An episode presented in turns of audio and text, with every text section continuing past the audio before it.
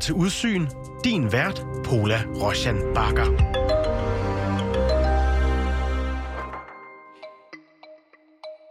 Det er en kold decemberdag i 2015 i Tyskland. En uh, ung, mørklødet mand går ind på en lille politistation, og han henvender sig i skranken. Han vil nemlig gerne søge asyl i Tyskland. Han har mørkt hår, han har et stort, sort fuldskæg og et tyndt brillestel over de grønne øjne.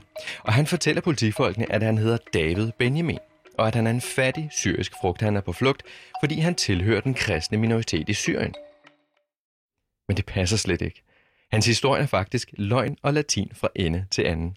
I virkeligheden hedder manden Franco Albrecht, og han er ærketysk. Hans mørke hud er bare makeup, og hans eget rødlige skæg er farvet mørkt med skosværte. Franco Albrecht, eller bare Franco A, som de kalder ham i tyske medier på grund af et navneforbud, han er faktisk løjtnant i den tyske hær, og han tilhører et hemmeligt netværk af højre radikale militærofficerer med stærke nazisympatier.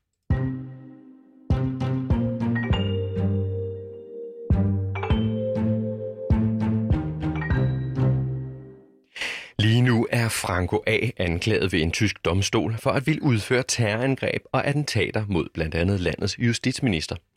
Meningen med den her forklædning, det var altså ifølge anklageren at placere skylden for de her terrorangreb hos syriske flygtninge. Og det skulle så bane vejen for en voldsom modreaktion for vrede tyskere mod flygtninge og etniske minoriteter generelt. Voldelige angreb begået af højradikale grupper sætter rekorder i de her år i Tyskland. Alene sidste år blev det til 24.000 højere ekstreme forbrydelser, og stribevis af militærfolk og politibetjente, de er lige nu under anklage for at sympatisere med nazismen. I dag i udsyn, der ser vi på, hvorfor den yderste højrefløj i Tyskland på kort tid er blevet så radikaliseret i et land, som burde være mere på vagt end noget andet land i verden overfor netop den ekstreme højrefløj.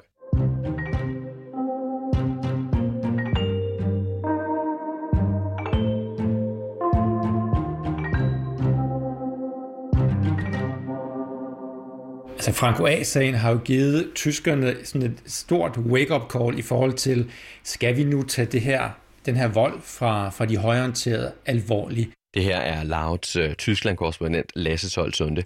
Ham vender vi lige tilbage til. For jeg vil gerne dvæle lidt ved, ved Franco A.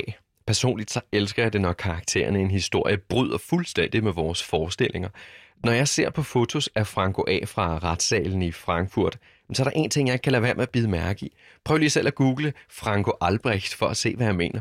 Altså i sin ternede skjorte og brune strikkardigan og sine milde, smilende øjne, der ligner han det komplet modsatte af, hvordan man forestiller sig en væbnet højere ekstremist ser ud. Han ligner snarere en, en folkeskolelærer eller en humaniora-studerende. Men beviserne mod ham, de fortæller en helt anden historie fire skydevåben, 50 håndgranater, 1000 skud ammunition. Altså øh, både noget, som han har købt, så at sige, på det sorte marked, men også stjålet fra sin arbejdsgiver, den tyske forbundsherre. Øh, og, øh, og så, når man lægger alle de her t- forskellige ting sammen, jamen altså, så tyder det ifølge øh, statsanklageren i Frankfurt på en forberedelse på en terrorhandling. Også fordi, at man, han så at sige, vil bruge den her flygtningidentitet som sådan en slags øh, dækidentitet altså at det var flygtning, der så at sige havde ville skulle have øh, gennemført en, en terrorhandling, og på den måde så ville skylden blive skubbet på, på, ja, på en flygtning udefra. Franco A. blev afsløret i 2017 på en lige så spektakulær måde. En rengøringsmedarbejder i lufthavnen i den østriske hovedstad Wien finder tilfældigvis en pistol gemt væk på et af hotellerne i lufthavnen. Så han henvender sig til politiet, og politiet sætter et skjult overvågningskamera op inde i toiletbåsen, for at se, hvem der må komme tilbage for at hente det her våben. Og to uger efter, ganske rigtigt, der spacerer en ung fyr ind på toilettet og fisker pistolen op. Du har sikkert gættet, hvem der er dukket op på de her optagelser. Men Franco A. bliver løsladt efter bare et par timers afhøring, for han kan jo fremvise sine tyske officerspapirer, og i øvrigt kan Franco altså snakke for sin syge moster. Men østrisk politi tager alligevel hans fingeraftryk og kører dem igennem en database, inden de frigiver ham. Til deres forbløffelse så viser oplysningerne på skærmen, at den her unge tyske officer deler fingeraftryk med en syrisk flygtning ved navn David Benjamin.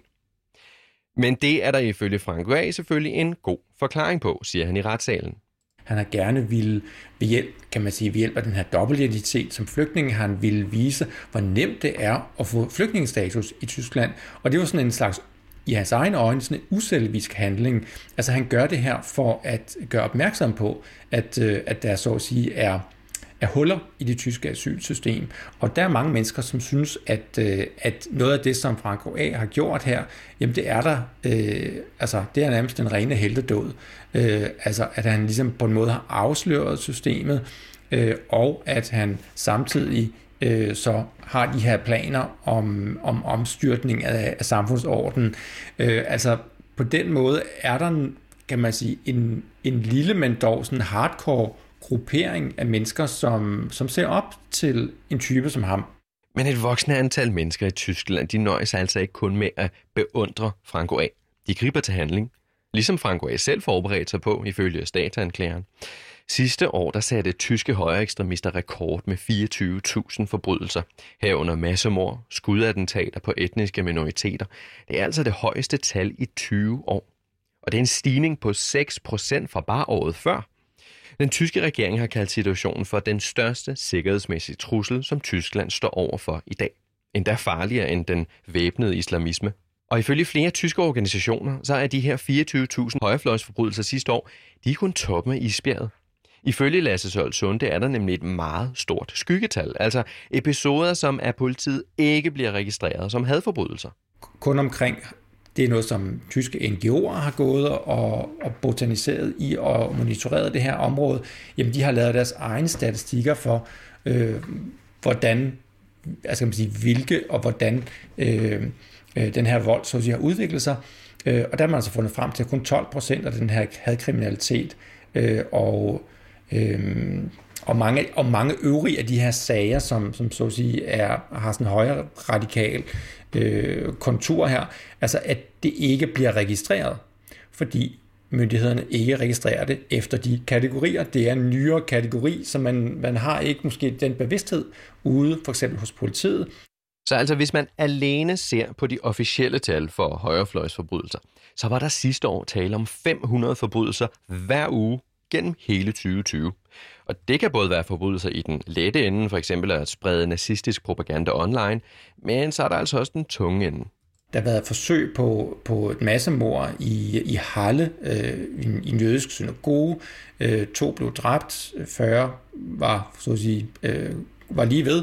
Øh, altså i Hanau er der, har der været et racistisk angreb på en række indvandrere, 10 døde osv. Der har været en hel del øh, begivenheder, øh, som så at sige har vist offentligheden, at der er noget øh, ravruskende galt. Altså der er sket en radikalisering i det højorienterede miljø, som, øh, altså, som så at sige er måske et langt stykke hen ad vejen er fløjet under radaren. Det er så kommet frem, så, så at sige for dagens lys øh, for alvor i de, i de seneste par år.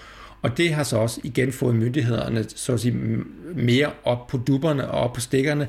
Nu skal vi altså øh, se nærmere på de her radikaliserede miljøer. Og i det her arbejde med at identificere de her radikaliserede miljøer, jamen der er altså de tyske myndigheder, de stødt på en grim virkelighed. For de højre radikale kræfter, de findes nemlig i stor stil i de mest følsomme dele af det tyske sikkerhedsapparat. Gennem de seneste tre år, der er flere end 1400 soldater, politifolk, efterretningsagenter, de er blevet afsløret i at tilhøre høje radikale netværk. Og det har blandt andet ført til, at dele af de tyske specialstyrker, som blandt andet har været indsat i Afghanistan, altså de er altså blevet decideret opløst af regeringen, fordi mange af soldaterne blev afsløret som højere ekstremister. Det her kompani, altså det er, der har dele af det måtte blive opløst, fordi man har øh, fundet ud af, at der inden for kompaniet er øh, forskellige mennesker, som øh, så siger, er abonneret på de her stærkt højorienterede øh, holdninger. Der har været en, øh, øh, der har været en person, som går under dæknavnet Hannibal, øh, og som ham, ham her Franco Aarhus også har været i forbindelse med øh, os. Øh, og den her enhed er så blevet opløst, øh, og alligevel har man godt kunne se, hmm, altså man har ikke gjort det helt rent, altså man har øh, gerne ville beskytte militæret, man har gerne ville gøre alt, hvad man kunne for for ikke at, så at sige, ja, lade skylden falde tilbage på militæret som sådan. Øh, så, så der er, kan man sige, implicit er der også hos den tyske hær, øh, altså personer, typer, som øh, har forvildet sig ind i det her højre radikale univers, og som ikke er blevet stoppet, så at sige, i tide. Der har man ikke haft nok fokus på det. Man har lavet tingene ske, og man har ikke grebet nok ind, kan man sige hurtigt nok ind, øh, for at stoppe det internt. Men hvad er det så, der driver ekstremisterne? Altså, hvad er det, de ser som en trussel? Faktum er, at i dag er cirka hver femte øh, tysker, så at sige dem, der bor i Tyskland, øh, jamen de har rødder enten fra mor eller fars side i udlandet. Og muligvis har de selv fremmed pas, fordi at deres forældre er det. Det er faktum.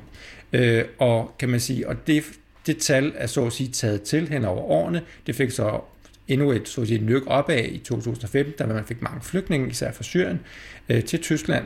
Øh, og så at sige, især det forhold har gjort, at mange tyske højorienterede, de så at sige er kommet ekstra meget øh, op på stikkerne, deres idéer om, at Tyskland så at sige er ved at blive opløst indenfra. Det er heller ikke noget, som sådan kun florerer i de højre orienteret, stærkt højorienteret miljø, det er blevet politisk legitim. Vi har et parti, Alternativ for Deutschland, der er indvalgt i det tyske parlament, som i dag er det tredje største parti, som for, øh, forfølger nøjagtigt de samme idéer.